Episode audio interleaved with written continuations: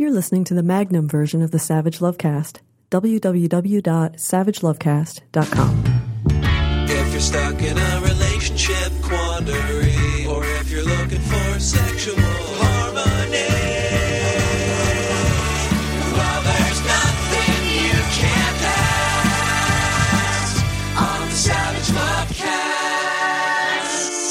We didn't do anything after Sandy Hook, where 21st graders were mowed down in their classrooms along with six of their teachers. And we didn't do anything after the Pulse nightclub massacre, where 49 people were killed and 58 others were wounded by a lunatic with an AR 15. And we didn't do anything after Las Vegas, where 58 concert goers were killed and 851 people were injured, again by a maniac with an AR 15. Maybe it'll be different this time because the victims, the survivors at Stoneman Douglas High School in Parkland, Florida, are calling bullshit on the NRA and the president the NRA owns and the members of Congress the NRA owns.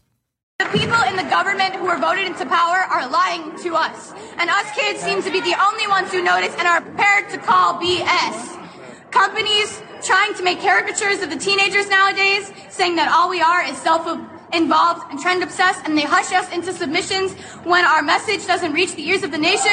We are prepared to call BS. Politicians!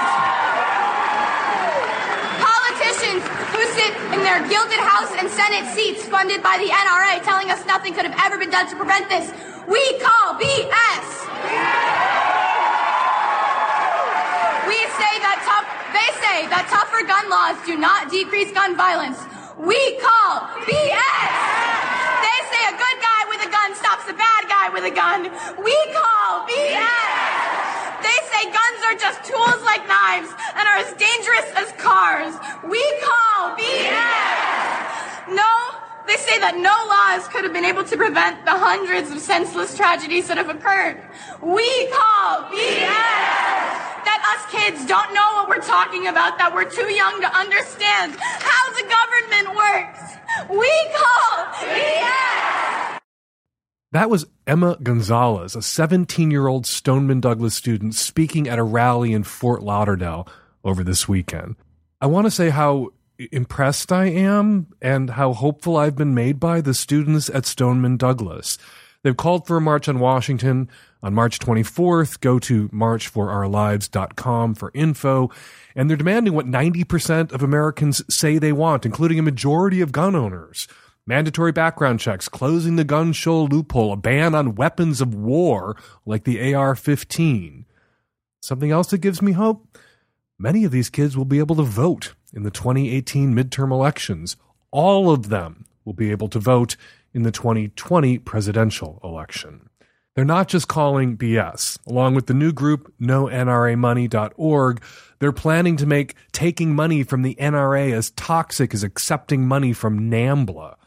An unfair comparison? The North American Manboy Love Association, a powerless organization that exists mostly in the imaginations of anti gay conservatives, and the National Rifle Association, an immensely powerful organization that owns Congress and controls the GOP. One supports child rape, the other supports child sacrifice. Both oppose reasonable age limits. I'd say it's a fair comparison. And while we're tossing ideas about gun control onto the table, I wanted to throw this out there. Every time there's a mass shooting, after Sandy Hook and San Bernardino and Orlando and Las Vegas and Virginia Tech and Aurora and Sutherland Springs and on and on, gun sales spike and gun stocks rally. These massacres, all these dead children and dead music fans and dead churchgoers, they are good for people in the gun business. They're so predictably good for the gun business that on some level, and because I like to think people are basically good, let's say on some deeply subconscious level, this has to function as an incentive.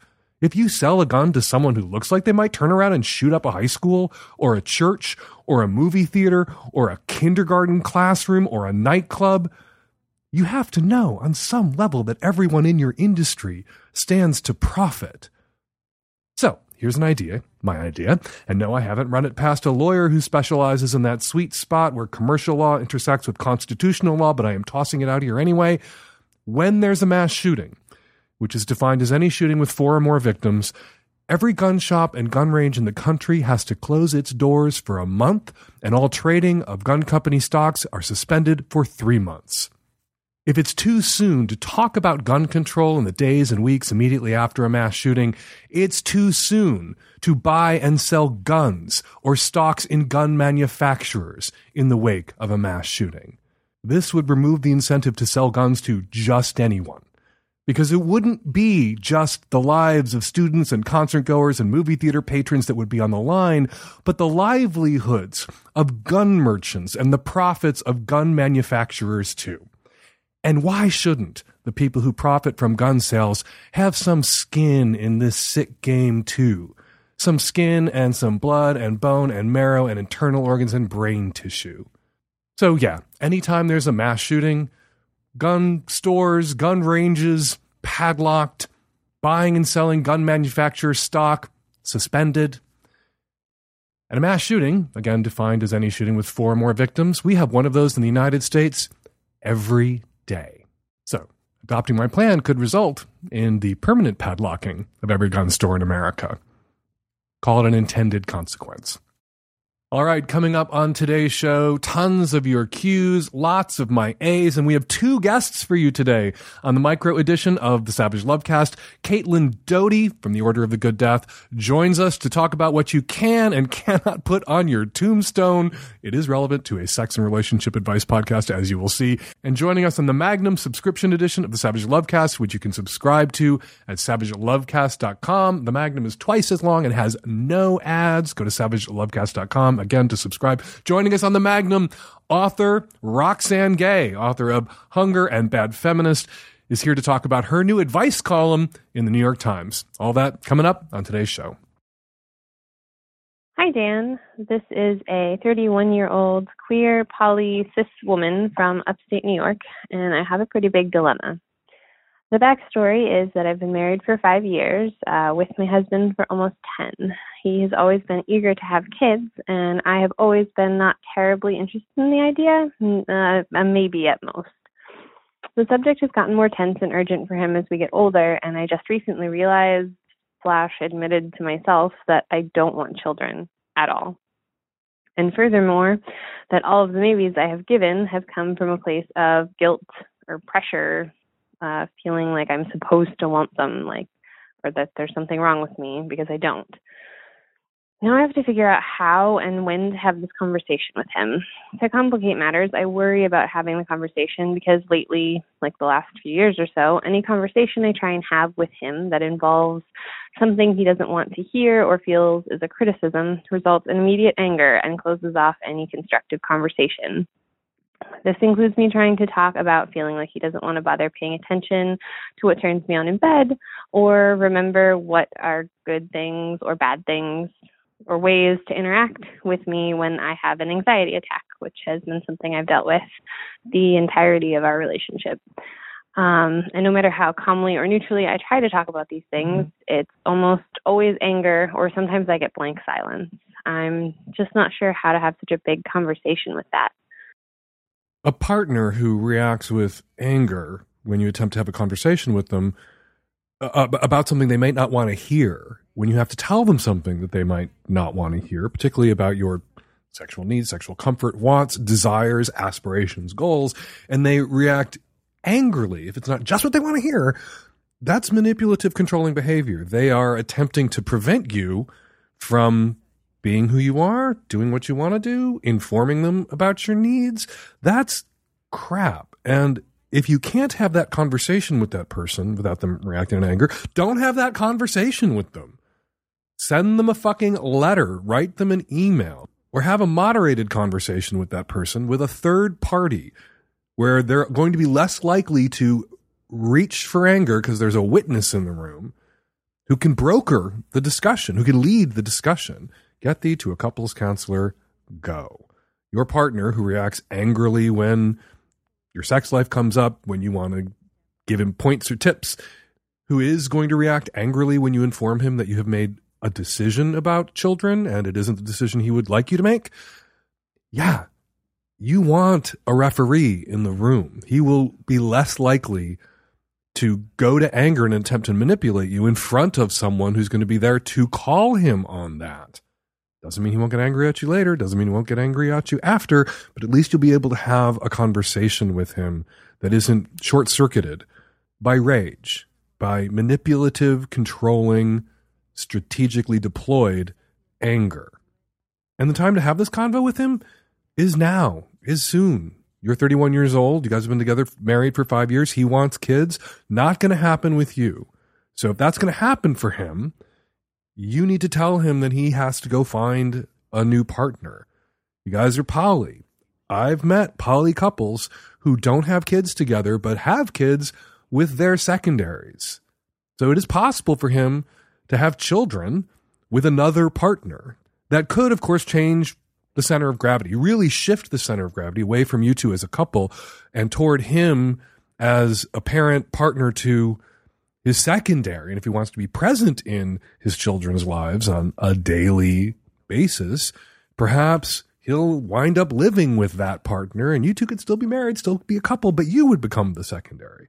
There's a lot more that's possible, a lot more to discuss, a lot more to negotiate in a poly relationship with this conflict than in a monogamous exclusive relationship with this conflict. In an exclusive monogamous relationship with this conflict, it's over. You're going to have to go your separate ways.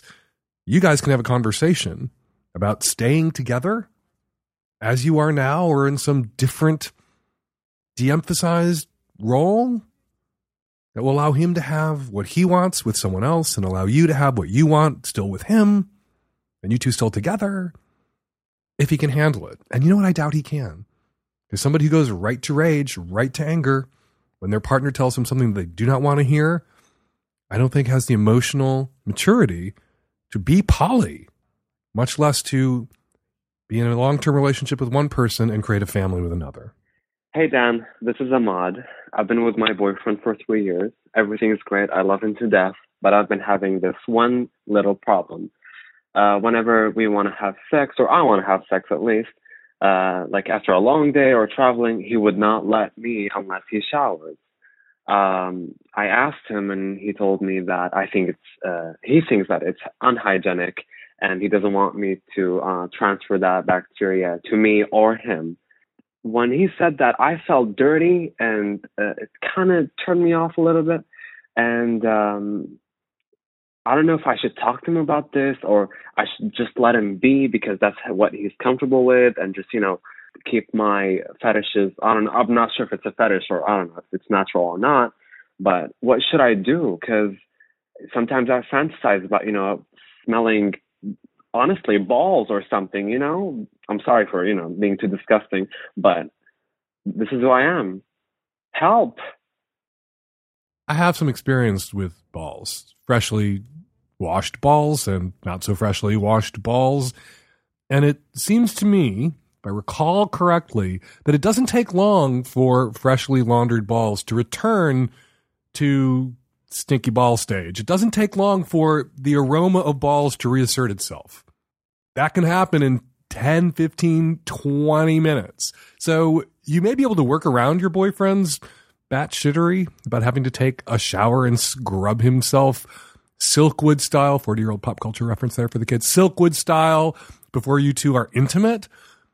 Just extend the foreplay, roll around for a little bit, turn the heat up in the house so that he sweats a little bit and his natural scent will reassert itself, provided he's not using incredibly stinky soaps or dousing himself in cologne. And if he's a germaphobe or a bacteriaphobe, I hope he's not dousing himself in cologne. That shit is expensively marketed rat piss.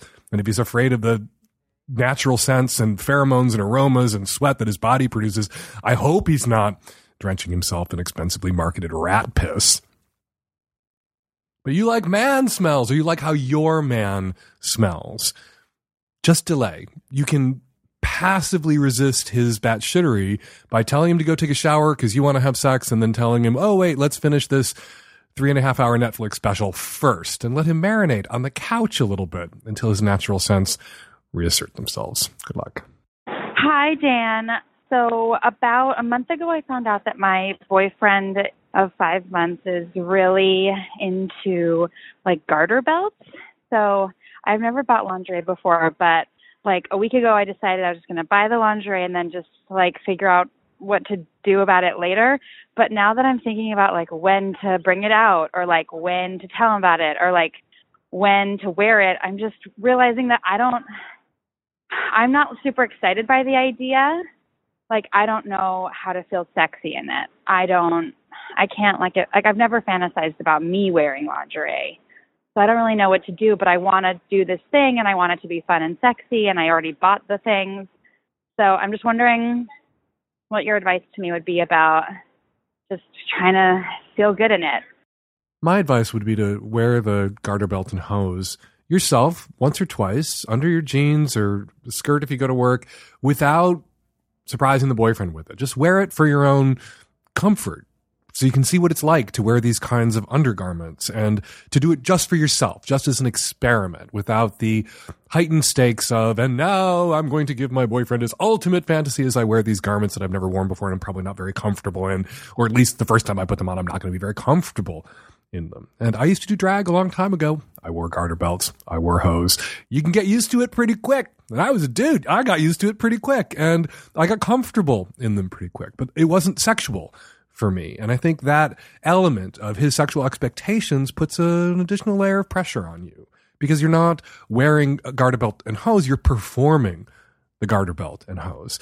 So the first few times you wear them, don't wear them as the performance.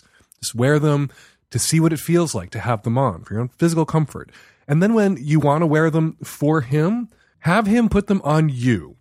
And in that moment, hopefully, if things go right, you will tap into his excitement, that his excitement, his arousal at seeing you in these garments will cause you to take pleasure not in the wearing of the garments because you could give a shit, but in his pleasure.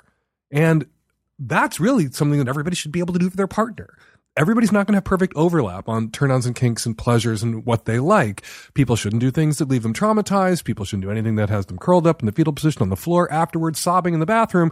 But for our partners, particularly in sexually exclusive relationships, we should make an effort to meet their reasonable needs. And putting on a certain kind of underpants for your partner, not an unreasonable ask, not something that I don't want to say we should hesitate to do, but something that we should work our way up to doing with a partner. It's fine to hesitate. It's fine to take a moment. And that's what I advise you do at the top of this response. Take a moment. Wear them for yourself. Wear them at a time you're not going to see him. But when the time comes, wear them for him. And if he is super excited and super turned on by you in these garments, bask in that. Look at what you're doing with and for him with an assist from these garments and take pleasure in his pleasure. And hopefully the pleasure you take in his pleasure will help you bridge that discomfort gap that, that, that you're feeling because these do nothing for you. Hopefully, his turn on, seeing him excited, hopefully that does something for you. Hi, Dan. I'm a 28 year old female from Canada, and I just have a question. Um, I'm wondering how my, my boyfriend was recently in a snowboarding accident, and so he's housebound for probably the next six months. It was a really bad accident. And I'm just wondering how we can keep desire and passion alive in that time because we had a really exciting, fun relationship as it normally is in the beginning. And I'd just like that to continue, but it's hard to do when you're housebound for two months and he can't really move. You can't do the things that you were doing, but you can talk about the things that you've done and you can talk about the things that you're going to do once your boyfriend is back on his feet. And snowboarder to snowboarder, my heart goes out to your boyfriend. But your sex life is going to be diminished over the next six months. It can't be what it was before the accident. Hopefully it'll be what it was and better again once he's recovered, once he's, he's healed. And you can look forward to that by talking about, dirty talking about it lay with him. He's housebound. He's in bed. Lay with him, masturbate together, get some vibrators and toys. He can't jump around the room right now.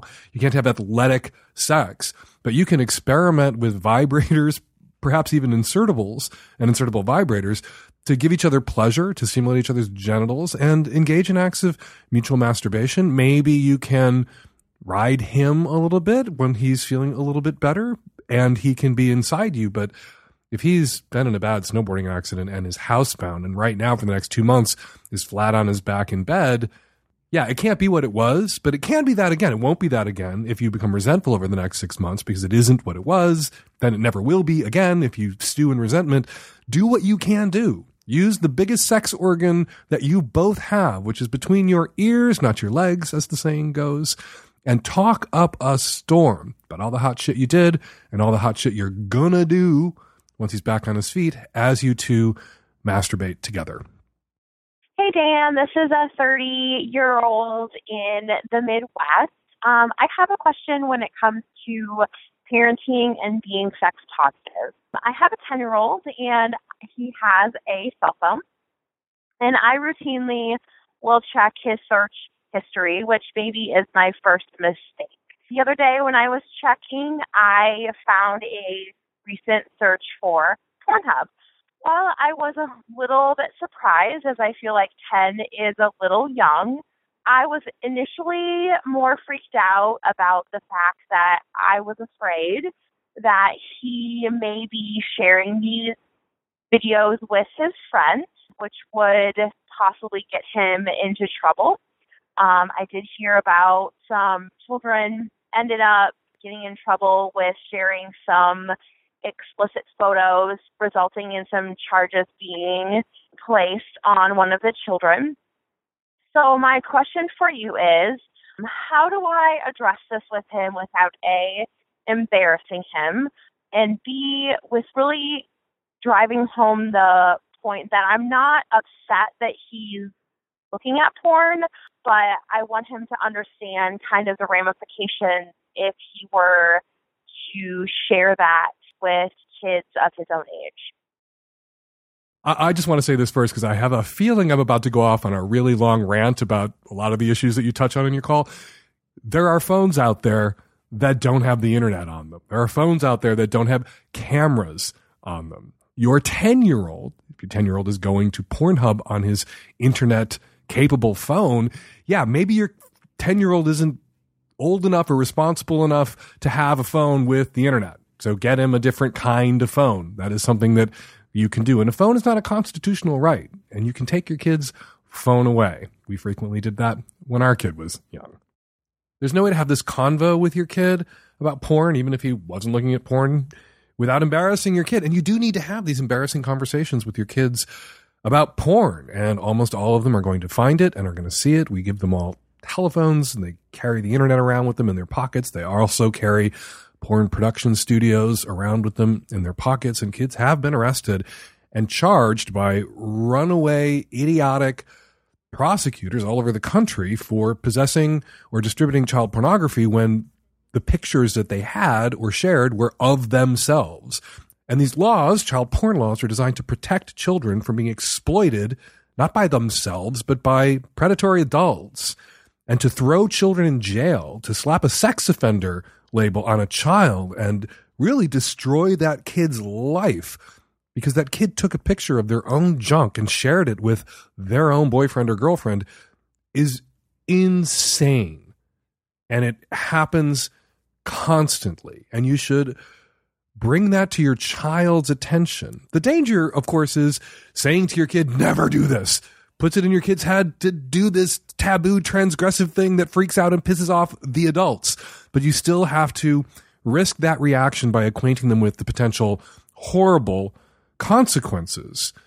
Not to be sex panicky about it, but when the potential consequences, if the worst should happen, are so severe, so life altering as to be in all practical purposes life ending. And there have been cases where kids who were facing charges that might put them on sex offender registries committed suicide. You have to err on the side of instilling a little bit of panic in your kid. But this is just, you saw porn. You saw Pornhub on his phone. There's a whole other conversation you need to have with him about that, which is, all right, so you saw some porn. Sorry, I invaded your privacy, but you know what? You're 10 years old. You don't have a right to privacy. And I, as a parent, have a responsibility to monitor where you're going on the internet, where you're going on the phone that I gave you and that I pay for and that I can take from you and stop paying for if you're going to misuse it. And I understand that you're curious about sex and it's completely natural to be curious about sex and you will see more porn in the next few years. I have no doubt. And here's the thing. And then you have to tell your kid that porn distorts. That porn bears as much resemblance to sex as action movies bear to daily life. Life is not fast and the furious. That's not what it's like when your dad and I drop you off at school. That's not how people drive. And porn is often the fast and the furious of human sexuality. It's a distortion, it's an exaggeration. A lot of what you see is performance and played up. It's kabuki theater sex. And you need to put that seed in your kids' head so they watch porn with a critical eye. So they watch porn not expecting that that's what the sex that they're going to have will look like. And you need to have a conversation about consent.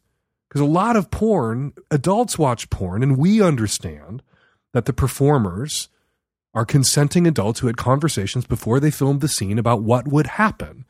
Those conversations are not included, where the pre negotiation about everything that's going to happen is worked out between the performers. And sometimes porn will show us someone being taken because people fantasize about that. They want to see their fantasies brought to life.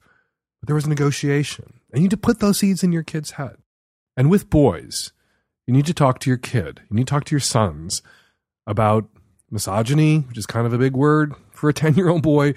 Maybe just go with anger, that there's porn, a lot of it, that is created for men who are attracted to these women, desire them, and are angry at them, or, and are mad at them because they don't feel like they could ever access them because they don't think that these women would ever give them the time of day.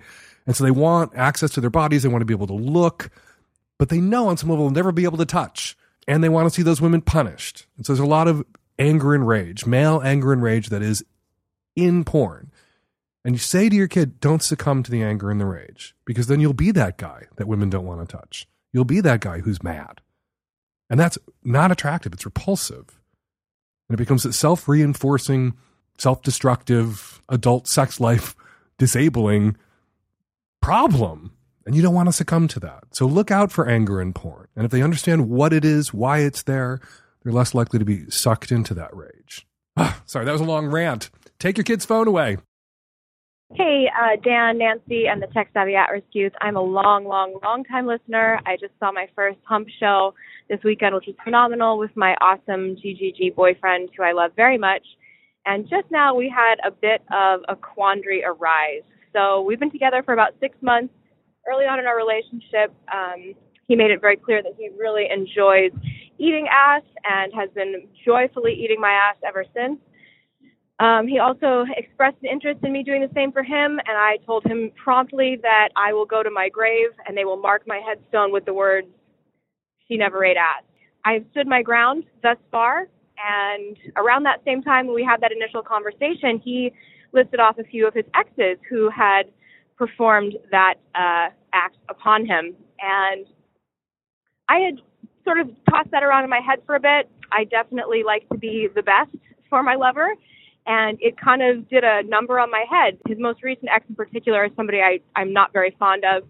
And it kind of messed with me because I didn't want her to have done this thing for him that I hadn't done again, I stood my ground. But today he revealed that she had never actually done that, that it had been a lie, and that he had been attempting to sort of manipulate me into doing this thing for him that I was not comfortable with. I feel good about the fact that I held my boundaries, but I'm trying to gauge how big of a deal this is. On the one hand, I feel like it's not that big of a deal because I stood my ground, but at the same time, if I hadn't, if I had gone ahead and done that because I felt this sort of inferiority thing and then found out that it was a lie, I would be totally I mean, it would be a violation. It would feel um, like coercion, and it would feel like uh, I had done that thing under false pretenses. So I'm not going to break up with him. It doesn't feel like a DTMFA situation. He's wonderful in so many other ways. Um, it was very early on in our relationship when this happened. I know the white lie clause, according to you, my emotional and relationship guru. Dan, help. How big a deal is this that he told you this lie about his ex girlfriend eating his ass? I guess it's a deal. Obviously, it's not a big enough deal that you're thinking about breaking up with him. You're not going to break up with him. You've already concluded it's not a big enough deal to break up with him over. But it is a deal. And maybe it's a big enough deal that he needs to apologize to you for manipulating you with that lie or attempting to manipulate you with that lie and very nearly getting your tongue into his ass on the strength of that lie because you have this competitive spirit and you didn't want his ex girlfriend to have done something for him or provided him with a pleasure that you haven't provided him with. So it very nearly worked.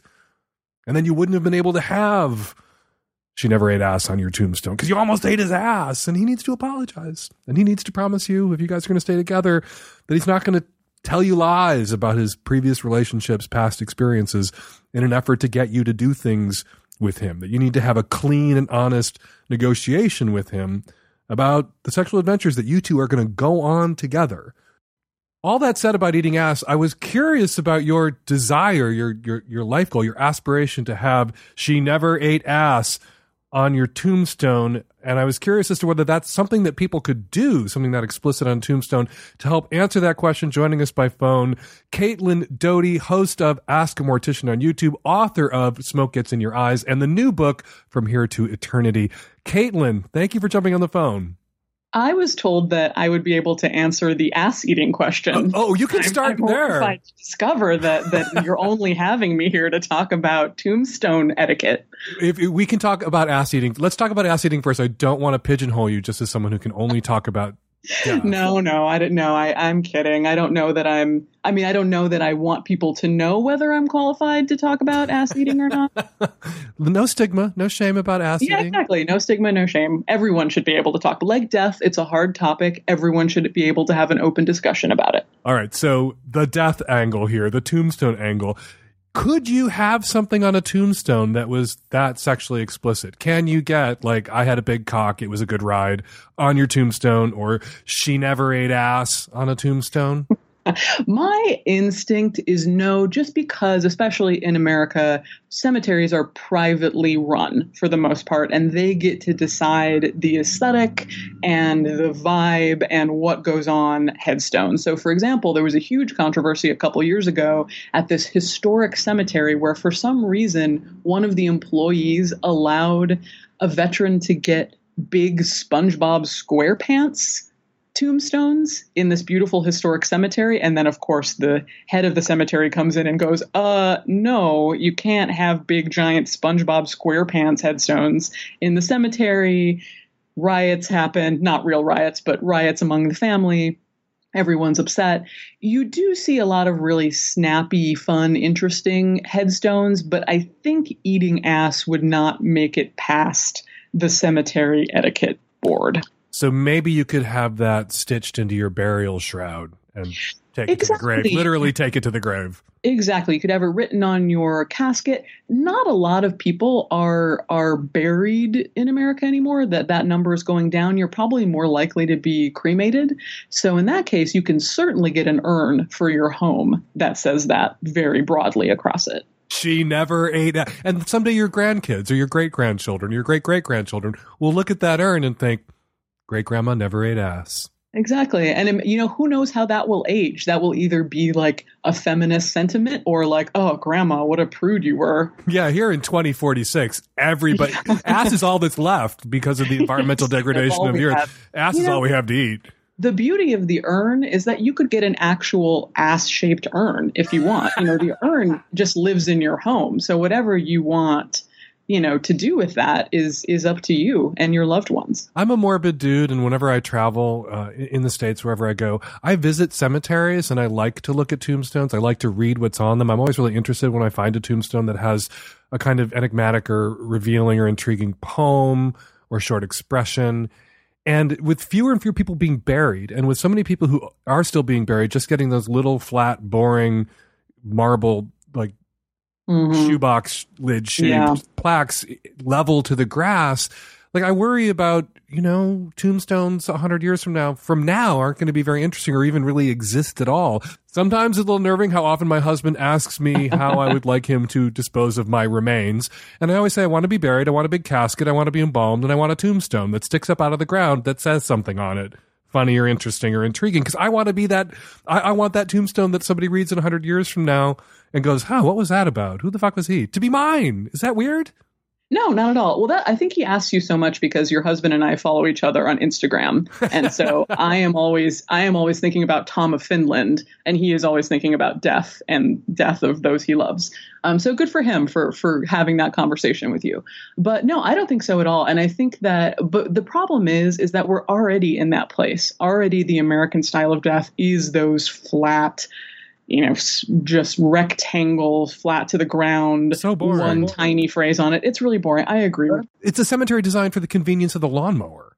Exactly. Yep. That's and that you you think you're being you know funny, but that's hundred percent true. That's why it is done. It's can more convenient for the landscapers to mow right over. And it's much harder to have these big, beautiful monuments or unique headstones. But I think unless we're going to have cemeteries like that, that what is what is the use of the modern cemetery at all if you're not going to have these unique, beautiful monuments? that say sassy things. I want unique, beautiful monuments to say sassy things. And, you know, that whole, like, we have to redesign the cemetery and monuments for the convenience of the lawnmower just presupposes that it has to look like a gorgeous trimmed lawn everywhere. Why not let it be an overgrown kind of semi wild space where the grass is uneven and there are bushes and trees and flowers and shrubs growing up around tombstones? Why does everything have to look like a fucking golf course? You're preaching to the choir with me. That that's I will say that one of the biggest innovations we have right now is a green burial cemetery or is a conservation cemetery where it's exactly that way.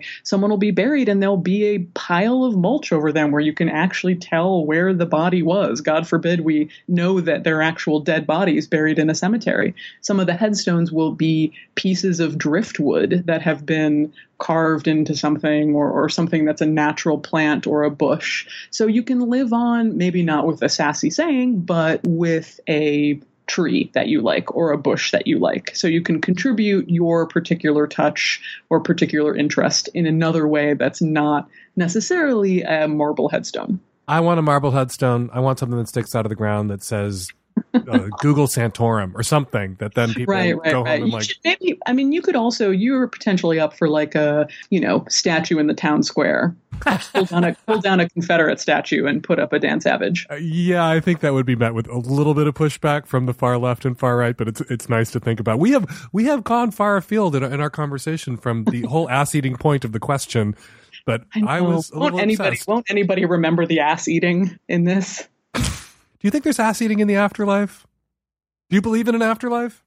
I, I don't believe in an afterlife, but I'd like to think that's one of the things that happens there. If there's an afterlife worth living, there's ass eating in that afterlife, at least in my opinion. Yeah, that could also go on something. Maybe you should just get coffee mugs for now. Tea towels. Tea towels, yeah.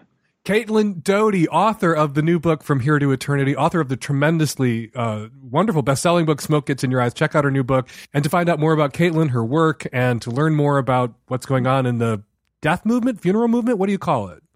Death positive movement actually has really caught on as of late, but uh, yeah, good death movement. The Good Death Movement. Go to orderofthegooddeath.com. Caitlin, thank you so much for jumping on the phone with us. Thank you, Dan. Hi, Dan, 26 year old bi girl from Canada. So, this question isn't really about me, but it's about my friend's niece who's 16 years old. She recently told her aunt, who's my best friend, that she has a crush on one of our friends who is 26 ish, 26, 27. So she's 16, he's 27. I found out that he also has a little bit of a crush on her. The legal age consent where I am is 16 years old, and I don't know what to tell her. Um, her aunt and husband are kind of freaking out because, like, the guy that she has a crush on is also like one of their best friends, and they're trying to protect her. But I, I honestly can't see anything that is super wrong situation. Like logically, emotionally, I'm like, stay away from each other for a bit. Maybe in the future something will happen, but for right now, I I can't logically say that I can see anything wrong with what's happening. Is there anything I can tell her or her aunt to smooth over the situation a little bit? I actually have no idea what to do. So the 16 year old girl we're talking about here is your friend's niece. She is your friend's sister's daughter. So you're pretty far removed, it seems to me, from this issue, from this problem. If you want to weigh in, if you feel obligated to say something or intervene, I don't see how you're obligated, you could just walk the fuck away from this and let this 16 year old girl's immediate family handle this.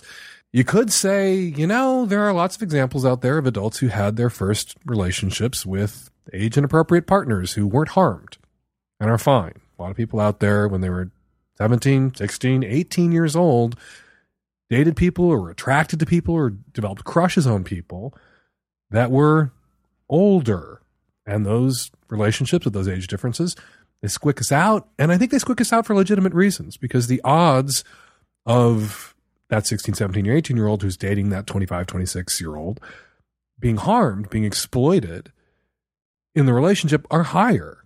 Doesn't mean that everybody who's 16, 17, 18 who's ever dated somebody who was in college or a little bit older was destroyed or even harmed by it. It's not always the case, but it is the case that harm is likelier in that relationship than in a more age appropriate relationship. That the older or more experienced person could take advantage of the younger, less experienced person. And as that's the case, it's not irrational for the family to intervene and discourage this relationship. That can have the Romeo and Juliet effect of making the relationship more attractive and more desirable, particularly for the younger person. They say our love is forbidden. They say our love isn't real. That reaction, a lot of teenagers have that reaction when their families say, you may not pursue anything with this person. So it might be wiser for the intervention, if and when it comes, to be focused on the 26 year old. To go to the 26 year old and say, dude, you don't want to fuck, even though above the legal age of consent, legal, but wrong. You don't want to fuck or encourage this girl to obsess about you. So you need to like back the fuck off. Teenage crushes, they have a way of flaming out. They burn hot, but they burn fast she still has the crush on you at 18, well, maybe then. But now, 16, sophomore or junior in high school? Yeah, no. The odds of exploitation, even without malicious, conscious intent, too high. And you don't want to be that 26 year old who has the reputation of fucking high school girls. That's a bad look for a 26 year old man. If you are indeed star-crossed lovers, cursed by this age difference, and destined to be together, that will still be true when she is 22 or 20 and you are pushing 30. And I say this to someone who's in a relationship with a seven and a half year age gap, which comes close to the age gap here. But I met my husband when he was 23, not when he was 16. So yeah, say to that guy, maybe you approach that guy since you're a little removed. Maybe the remove I mentioned at the top of my response make you the right person to have this conversation with him. Because you don't have skin or blood in the game, the way your friend, the aunt, does. You say to him, dude, come on. Don't be the 26 year old fucking the 16 year old. Don't be that guy. And if you're destined to be together, that'll be true when she's 20.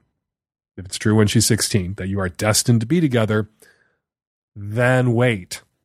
Then you're the guy who did the right thing. Then you're the guy who let the high school girl work through the crush, get out of high school, get herself to college, date a few other boys.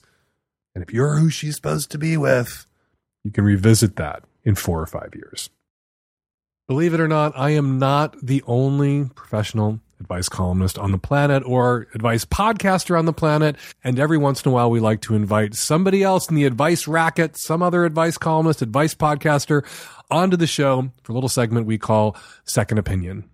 Joining me by phone for this installment of Second Opinion, Roxane Gay, an American writer, professor, editor, and commentator, New York Times bestselling author of Bad Feminist and The New Hunger. Also, now an advice columnist, author of Ask Roxane in the New York Times. Hey, Roxane, thank you so much for jumping on the phone today.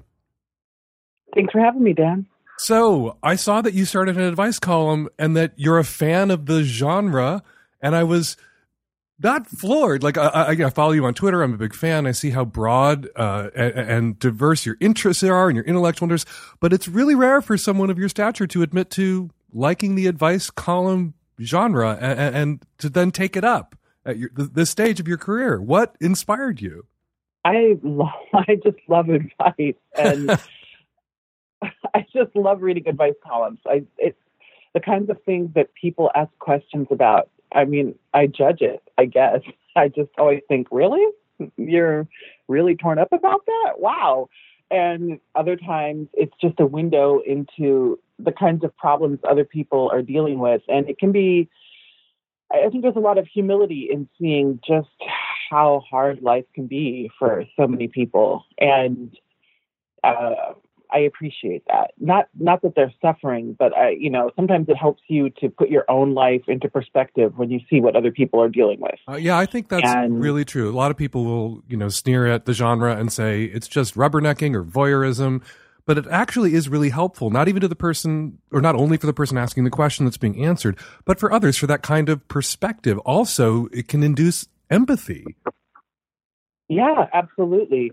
It certainly, I, you know, I definitely think it makes me think more about the lives of others and the, the kinds of things that people are dealing with. And it allows me to have more patience with myself and also with my friends and loved ones.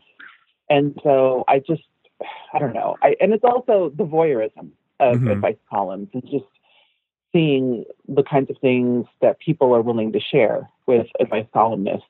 Uh, I find it to be appealing. I, I certainly think voyeurism is part of it, but sometimes people come for the voyeurism and then accidentally learn a thing or two, or remember something that you wrote years later. I, I this frequently happens to me. Your column is brand new; it started December thirtieth uh, in the New York Times opinion pages. But this sometimes happens to me where someone will write me five years later and say, "I found myself in this situation, and I remembered something that you wrote to someone in a similar situation five years ago." When I was just reading your column for kicks, and it popped into my head, and it was so helpful. So there's some part of our brain that when we hear people talking about their problems and their romantic problems and their sex problems, some part of our brain, when we read the advice or hear advice, files it away in case we need it later, and it can just leap out at the right moment.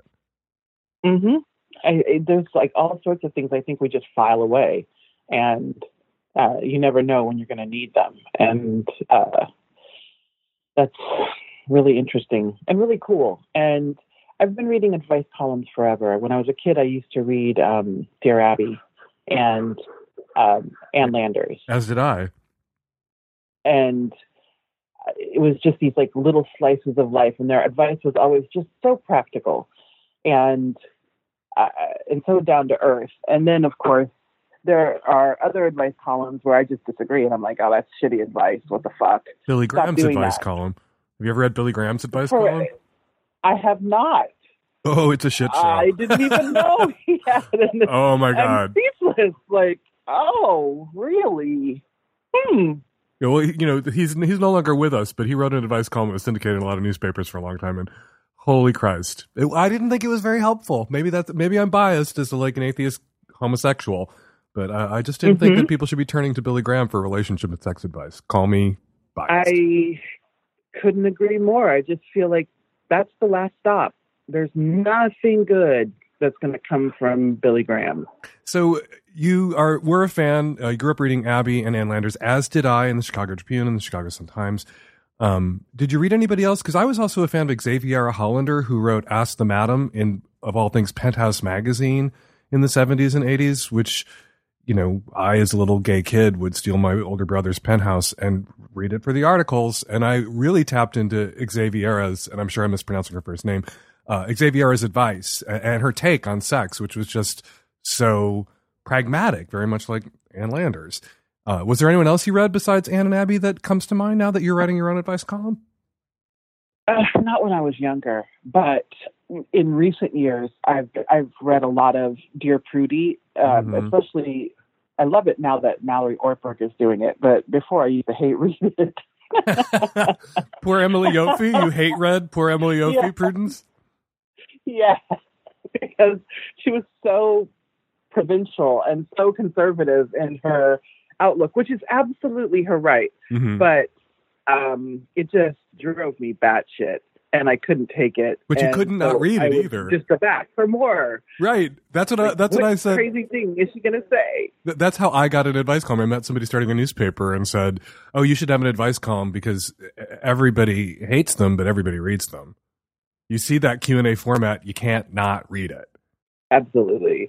I- I actually, I really thought over the ten years that Emily Yoffe was writing Prudence that she came around on a lot of things because her ideas about the way sex and relationships ought to work encountered a lot of, you know, pushback in the aggregate from you know people talking about the way it actually did work in their lives. And in the end she was saying things like if you only cheated once and you're not going to do it again keep your mouth shut. You don't have to tell your partner about mm-hmm. that. And that was a sea change and i was really happy to see it because i'd been saying that all along Oh, absolutely. I mean, I think it's the only common sense. I'm one of not the only, but one of the rare common sense moments. Like, yeah, you know what? Keep it to yourself. This this need to unburden is so overrated. Like, Mhm. there are things I don't want to know.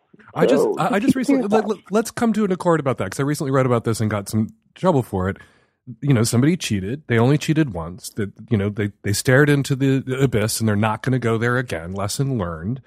Uh, and they are on the rack about whether they tell their partner or not, whether they confess, Mm-hmm. whether they're honest. And I think sometimes the loving thing to do is to shut your fucking mouth and spare that person that information, the burden of having that information, and let them believe that you're better than you are, just as you believe that they're better than they are.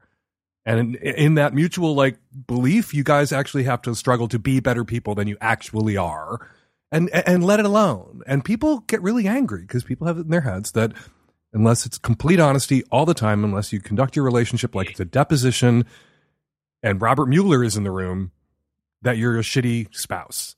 And I don't think that's true. I, I just don't think that's true. I think that good people do bad things all the time. And I, I, I believe in honesty. I really do. But I think you can be honest without being 100% honest. Like, you do not need to tell your partner the truth, like the, the painful truth about everything. Mm-hmm. I, I like, like, why would you hurt someone like that when, if you know it's going to hurt them? Well, the pushback is going to be, well, why did you cheat? If you're worried about hurting your partner, like two wrongs don't make a right. You don't have to compound the the hurt by by by inflicting it. Yeah, you did something wrong. Exactly. Like, why make it worse? Like, and because as someone who has been cheated on, and uh, I don't even know because when you tell me, then I obsess. Mm-hmm. Like, who was it?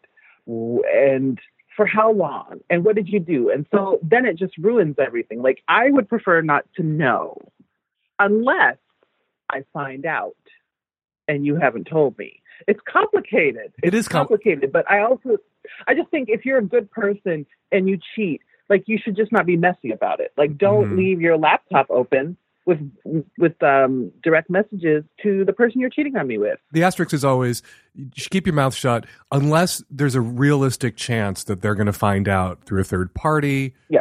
Or it's going to come out. You want to get in front of it. If they're going to find out, if they're Yeah. if it's just inevitable, you tell. It comes from you, not from a sister, not from a coworker, not from a neighbor. You. But if they're never going to find out, you're you know on the other side of the world, and something happened. You shut your mouth, and you also tell yourself, if my partner's on the other side of the world sometime and something happens, I'm not going to freak out, not going to get upset. Yeah. Oh, absolutely. I mean, I just think shit happens. Like if you are in Vegas and you're having a blast and something happens, I mean, I would not be thrilled. Like, you know, I prefer my partner not cheat, but if it happens, I mean, we're all human. Can I share one last Ann Landersism with you before uh, we take a couple of calls together? Yes, you can. After her death, I went to the auction uh, of her uh, estate uh, with her daughter's, with Margo Howard, her daughter's permission. I wrote to her and said, I don't want people to read disrespect into this because I read a filthy advice column and your mother wrote, your mother was Ann Landers. And she said, no, no, no, go, go, go. And I bought her desk. The desk she wrote Ask Ann Landers at for 40 years is in my office. I write Savage Love at it. And I also bought a whole bunch of her awards because I thought no one's ever going to give me an award for my filthy advice column. If I ever want an advice column award, I'm going to have to buy Ann Landers and, and did. And I have like 30 different Ann Landers plaques and trophies and her desk. And I write my column at her desk. And I'm very proud of that. No way. That's so random and awesome. I kept it in the business. You know, that, that That desk. is really cool. I thought it was going to be some little like because she had this grand apartment on Michigan Avenue in this grand old Belle Epoque building, and I thought it was going to be this beautiful little French desk with spindly legs. And no, it's like this giant Jason Robards All the President's Men tank of a mid 40s 50s desk uh, that weighs eight million pounds and is in my office right now, and I love it. It's my prized possession. That's really badass. So uh, let's take a couple of questions together, shall we? Yes. Hi, Dan, a 26 year old woman calling from Canada. I recently found out that my mother has been diagnosed with some pretty aggressive cancer. Uh, not a great situation. And my boyfriend of two years, who lives with me, basically freaked out and left. He's been staying with his friends for the last week. I'm trying to coordinate uh, care for my mother, getting her to where I live because she's rural and I'm in a metropolitan center and she can get much better care here. I want her to come live with me. Basically, I just don't know how to deal with this guy. I'm trying to give him space to feel his feelings. He keeps saying that um, he's been unhappy for a while, but I have a hard time believing that because things have really been good. So I don't know what to do. We keep talking and I don't feel like we're getting anywhere. I also don't really want to divert too much of my attention to this situation because God forbid I would look back and regret any time that I didn't spend diverting attention to my mom. So, if you can maybe give some insight as a man, I guess my question is what would cause somebody to basically freak out and decide they don't want to support their partner during their only time of need thus far? So, you go first, Roxane. Uh, he's an asshole, and I mean it's not complicated. Sometimes we fall short. People fall short when they're supposed to stand up and do the right thing, uh, and it seems like there's probably other issues, and you may not have been aware of them, but you're aware of them now. Mm-hmm. He's not coming back. If he's not going to stand with you now, he's not coming back. It's over. And so the question you should be asking is, how do I move on from here? And support my mother in her time of need and also make sure that my social circle and my emotional support group like whoever those people are are giving me what i need she asks, during this time of need she asks I, I, think me for insight as a man into her boyfriend's behavior mm-hmm. as if there's something male about this or if that picks the lock and he's just an mm-hmm. asshole and assholes come in all, all along every point in the gender spectrum, there are assholes. And you know, absolutely, my feeling wasn't well. As a man, a man would have this reaction because a man fears death or whatever, ever kind of like Mars, Venus bullshit people might trot out. He's just a fucking asshole, and it's over. And I worry about you know I get calls like this often from women who are being treated badly by someone and rather than sit with that and and wonder, and, you know, and get angry, she doesn't sound angry at all. She's trying to project herself into her into his experience. She's trying to empathize and uh, and come mm-hmm. to an mm-hmm. understanding of why he's feeling this way or why he's behaving this way, as if that will, if she can name it and articulate it and bring it to his attention, that he'll stop being an asshole and stop running. And that's not true. That's not going to happen. You can have some three dimensional chess understanding of his behavior, and he's still going to be a fucking asshole, and it's over. Correct. There's no explanation, and I and I understand that impulse to find like a reason, like why is this happening? Why is he doing this? Why is she doing this?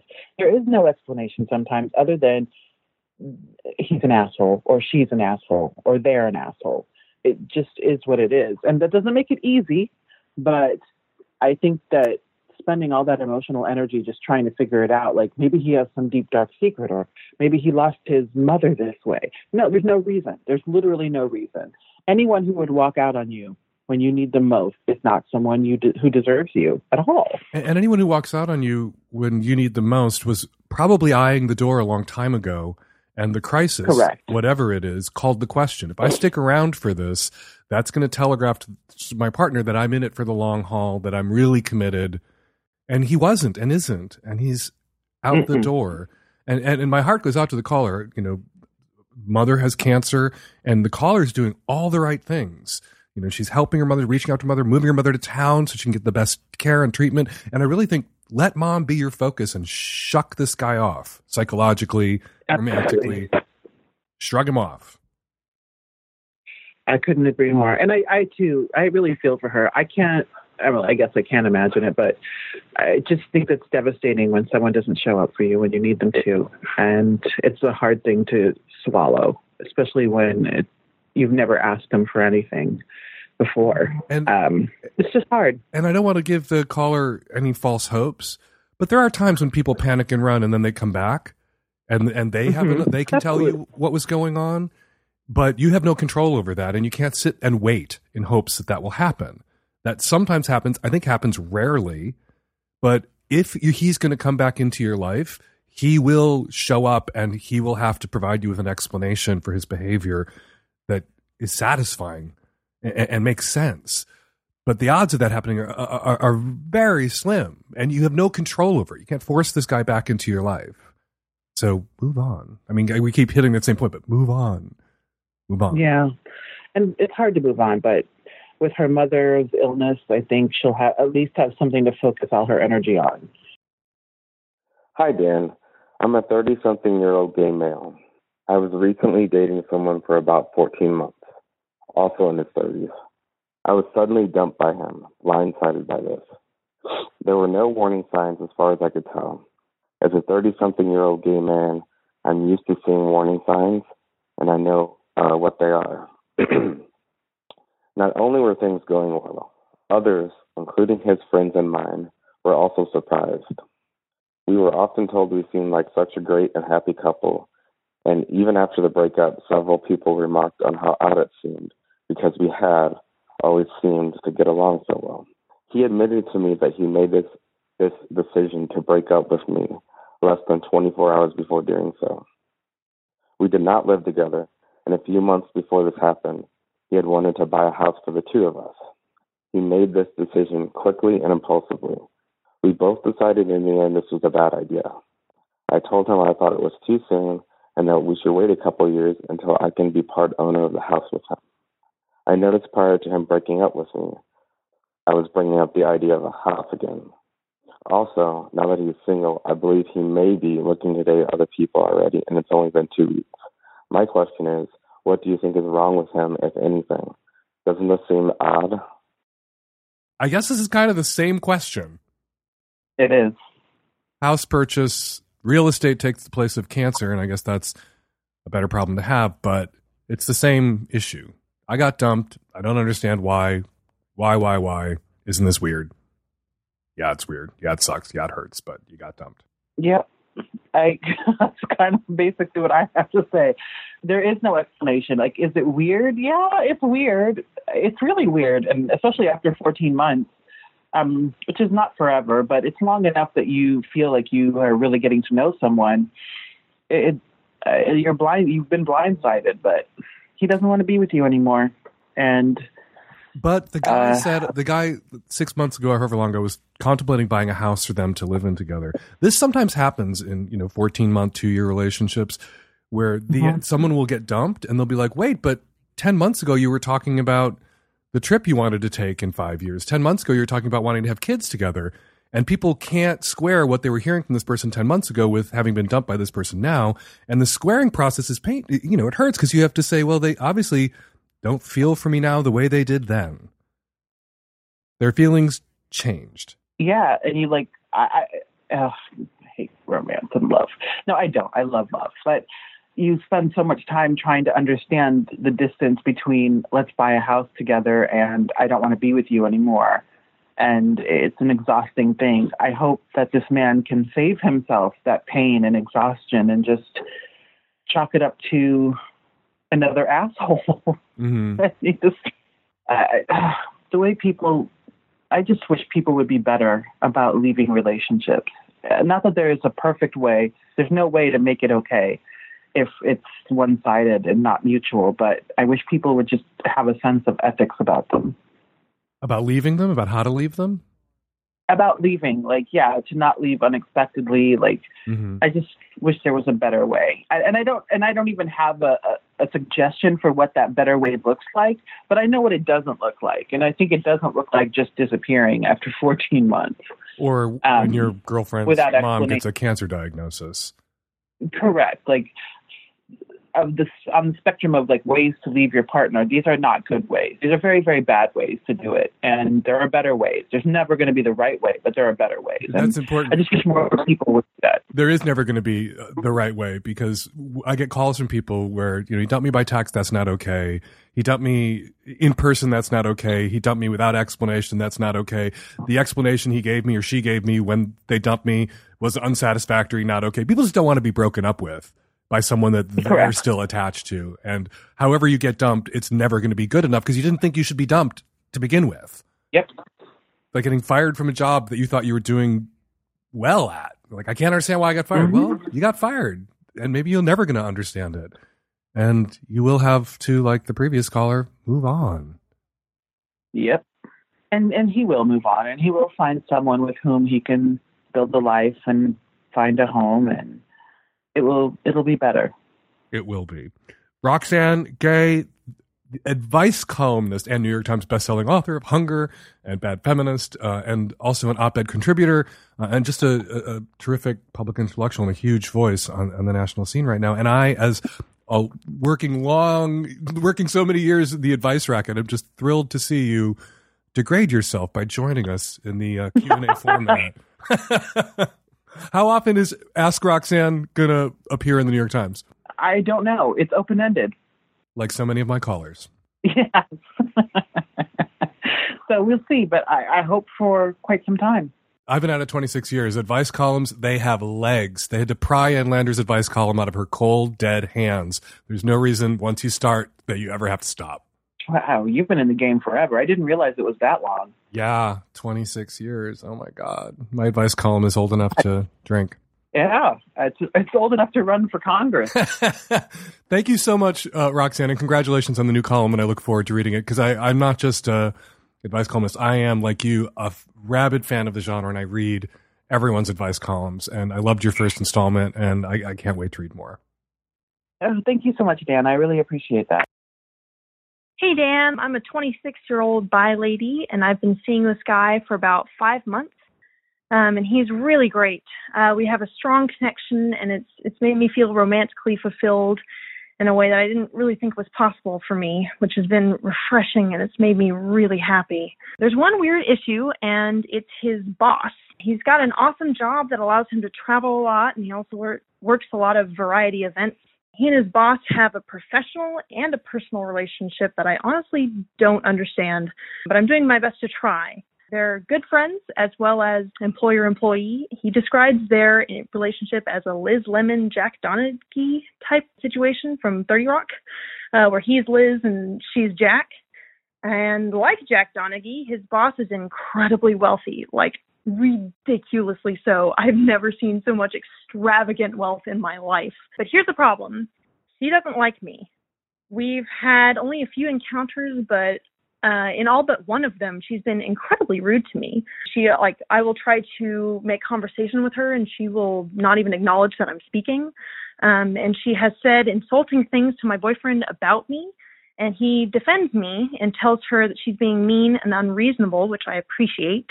They had a bit of a fight about it, and she confessed that she gets upset when her friends start dating new people or getting married because then they stop spending time with her. And she admitted that that was uh, not a good quality in her. She admitted that was not a supportive friend of her, and I guess that she said she'd stop, but she kind of didn't.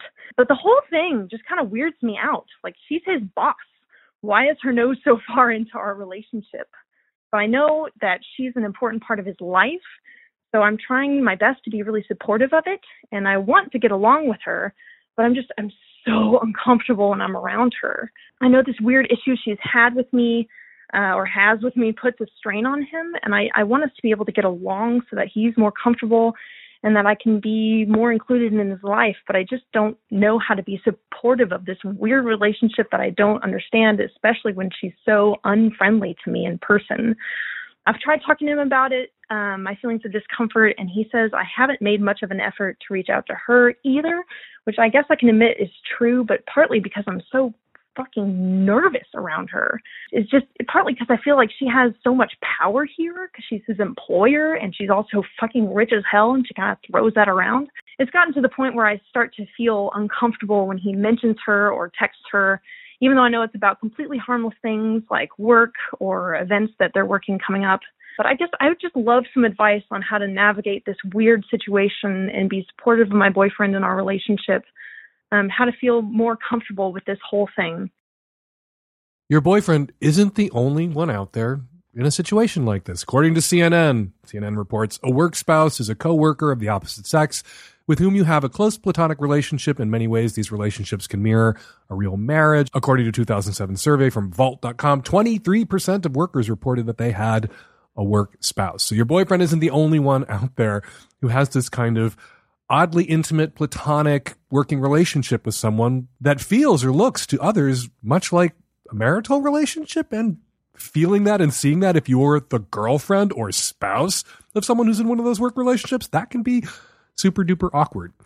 Now, I'm going to give you some advice that I don't really want to give you and I hate giving you because I hate it that we live in a world and at a time and in a plutocracy and a kakistocracy where the rich get every goddamn thing that they want. But the boss has unpacked for you, the boss has told you, told your boyfriend, what it is about your presence in his life that she finds threatening and why she's unpleasant to people who are close to her, people that she employs, and a lot of obscenely wealthy people have no real friends. They have dependents of all sorts. She's told you both why she's acting the way she's acting, why she treats you the way she treats you. Because when she gets close to someone that she employs or not, and they get into a romantic relationship or marry, they have less time for her and she sees less of them. So she regards you as a threat. And she's going to continue to regard you as a threat so long as you aren't her very good friend, too. Kills me to say that you need to strategize with your boyfriend. How long is he going to have this job? Is this a job he's going to have for the rest of his fucking life? Does he want to work for this insanely wealthy woman forever? Or is there a window? Is there a horizon where there's going to be a conclusion to their professional relationship? And so not having a great and close and personal friendship with you too won't be a problem. But right now it's a problem. So your best bet to de escalate this situation and to make your boyfriend's work relationship copacetic and not to put your boyfriend in a position where he, he feels consciously or subconsciously that he's facing a choice between his employment, his income, and his girlfriend. You need to buddy up to this woman a little bit. You need to, not because you should have to, but because strategically it might be in your best interest and in your boyfriend's best interest and in the best interest of your relationship make an effort, like your boyfriend said, to be friendly to this person in the teeth of her unpleasantness to you, to wear it down. Or you can go to war. You can stand your ground and you can put your boyfriend in a situation where he feels like he's going to have to choose. And there's no guarantee that he'll choose you. But I think you should bring your boyfriend in on this. I think this should be a plot that you both hatch together, not to kill her and steal her money, but for you to have a relationship with her that makes her feel like even if you and your boyfriend continue to get closer, she's not going to lose anything. Because if we know anything about the super wealthy in America right now, they can't stand to lose anything ever. Not saying this is the way it should be, but this right now for you and your boyfriend, it's kind of the way that it is. It would gall me to have to do it. It galls me to advise you to do it. I hope your boyfriend has his resume together and there is coming soon a termination date for this work relationship with his kind of toxic sounding asshole super wealthy boss. Hi, my name is Ashley. I am 26, about to be 27 in a couple of months.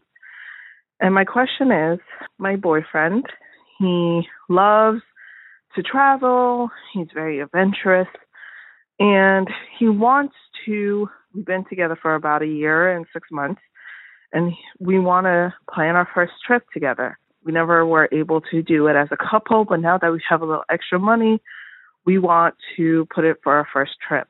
And he wants to experience a bus ride with me. Now, I've taken buses to different states before, but only for college. We want to both go to Pennsylvania, but here's the dilemma. I would rather just take the bus and rent a car and go to a hotel, but he's very like, the type person that would take bus and walk everywhere. Now that's unrealistic because you don't know where the bus is going to drop you.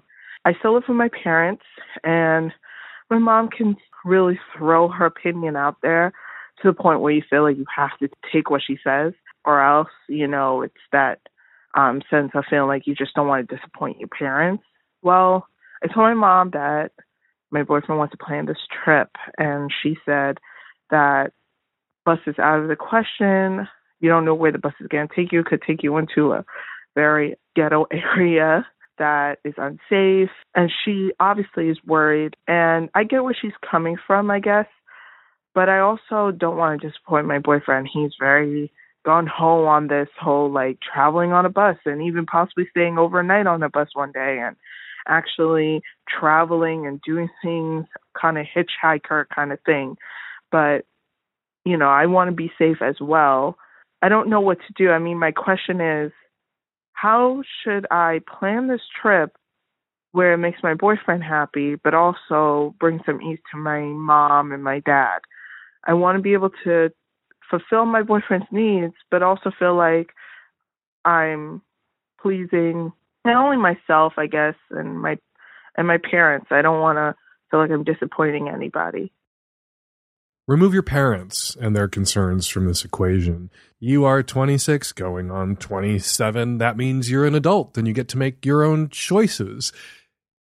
And it doesn't sound like, as an independent adult, you would choose to gallivant around the country on a bus. You expressed hesitation and concerns about riding around on a bus or hitchhiking bring those to your boyfriend. That's what matters here, not what mom and dad think. If you're comfortable traveling around the country on a bus and doing a little hitchhiking, then you are absolutely free to do that. You're an adult and it's your own money and you have a traveling companion that you'd like to go with. But if you're not comfortable, don't in the conversation with your boyfriend downplay your own concerns and your own hesitations and inflate or play up your parents' concerns and frustrations. Take responsibility for how you feel about this. Because I could detect early in the call you weren't so psyched about this idea. Now, maybe your boyfriend has set you at ease. Maybe hearing him talk about it, maybe the fact that he's done this kind of traveling in the past convince you that, yeah, maybe this is something you could see yourself doing. It might be an adventure. It might be a lark. Sounds like hell to me, but different strokes for different folks. Then go. But if you're pointing to your parents and their objections and your mom and her objections, so that you don't have to be in conflict with your boyfriend. So you can throw up your hands and say, Well, I'm helpless. My mommy won't let me go. That's not going to play. You're a fucking adult. This is your money, your life, your time, your boyfriend. If you tell him I can't go because my mom's upset, you're telling him I'm not old enough or mature enough to be in a relationship. If you tell him I don't want to go, that might or definitely will create conflict in your relationship, but it's unavoidable conflict. And one of the ways in which you determine whether someone is the right person for you to be with is how you resolve conflict, how you process that. Maybe that means a trip with some long bus rides and then a rental car when you arrive where you're arriving. And your mother's concerns about bus stations all being in terrible neighborhoods, that actually was true in the 1960s and 70s and 80s, not so much now as urban areas have become safer and safer, particularly New York City and Chicago. The bus stations, I remember the bus stations in the 70s and 80s were Hieronymus Bosch paintings and nightmares. Not the case now. So don't let your mother's concerns, which were probably informed by reruns of Baretta, prevent you from, and there's a pop culture reference that you're all Googling right now, prevent you from living your best life and going on an adventure with your boyfriend. If you want to go on that adventure with your boyfriend. I wonder, though, if you do want to go on that adventure with your boyfriend. Hi, Dan. I'm calling in regards to your episode 590 and the woman that was talking about her creeper boyfriend of her mom. And you gave great advice, but I think one thing you left out is that these creepers like to have things be secret. And I think that without having to tell her mom all her concerns, she could just bring her mom to the conversation. So, for example, the first time he PayPal'd her money, she should just call her mom and say, "Hey, I just got that money. I'm not sure if it was from you and him or just him, but you know, when you see him, thank him for PayPaling the money. And if he texts you, just respond back uh, and loop your mom in on that group text. You know, add add your mom into the text and say, "Thanks for the invite to the pool, mom. What day are you going?" And just make every conversation with him a three-way call. And I think that that will be a good way to make sure all of this is happening in public. Hey, Dan, just calling in about a caller from the February 13th show who saw a couple of men dressed up in baby doll outfits and was wondering what to tell their child. Um, this actually sounds like someone I know. And I can tell you that what they are doing is not a pre sexual thing to warm up or anything like that. They are expressing who they feel they are. These are men who worked in conservative areas of life that were never able to dress the way they wanted to dress. And they can now because they're retired and they don't have the pressures. I've seen pictures posted on Facebook of my friend this is how he dresses 24 7 because it's who he thinks he is and how he feels he wants to present himself to the world. So she should tell her child this is a man being honest to himself and to the rest of us as to who he is and how he wants to express himself. And there doesn't have to be any sex involved at all because this dress is not a precursor to sex for him, most likely. I want to leave a message for the caller on episode 590 whose boyfriend is addicted to crystal. I was that person 15 years ago. I was a mess. I was shooting up. I was having a lot of indiscriminate sex and lying to my friends, and I was a disaster. I needed to hear from my friends that uh, they didn't want to be around me anymore. They couldn't stand the way I looked. They couldn't stand that I canceled, uh, you know, engagements with them. I was a disaster, and that was the best thing that ever happened to me. Say it lovingly, say it with care, help him get the help he needs. But if you won't get help, there's nothing you can do about it. Crystal is a very powerful thing, and kicking it was the hardest thing I ever did in my entire life, and I'm 53 years old. So help him do it. If he can't or won't, then leave him. It's that simple. And we're going to leave it there. 206 302 2064 is the number here at the Savage Lovecast. If you'd like to record a question or a comment for a future show, give us a buzz. 206 302 2064. If you are shirtless, we can fix that. Go to savagelovecast.com, click on shop. We have a new Savage Lovecast t shirt for Savage Lovecast fans to make it easier for you guys to spot each other when you're out and about or at the gym. Go to savagelovecast.com and click on shop. Follow me on Twitter at Fake Dan Savage. Follow Roxane Gay on Twitter at RGay. And follow Caitlin Doughty on Twitter at The Good Death. The Savage Lovecast is produced every week by Nancy Artunian and me and the tech savvy at risk youth and Nancy. We'll all be back at you next week with another installment of the Savage Lovecast. Thanks for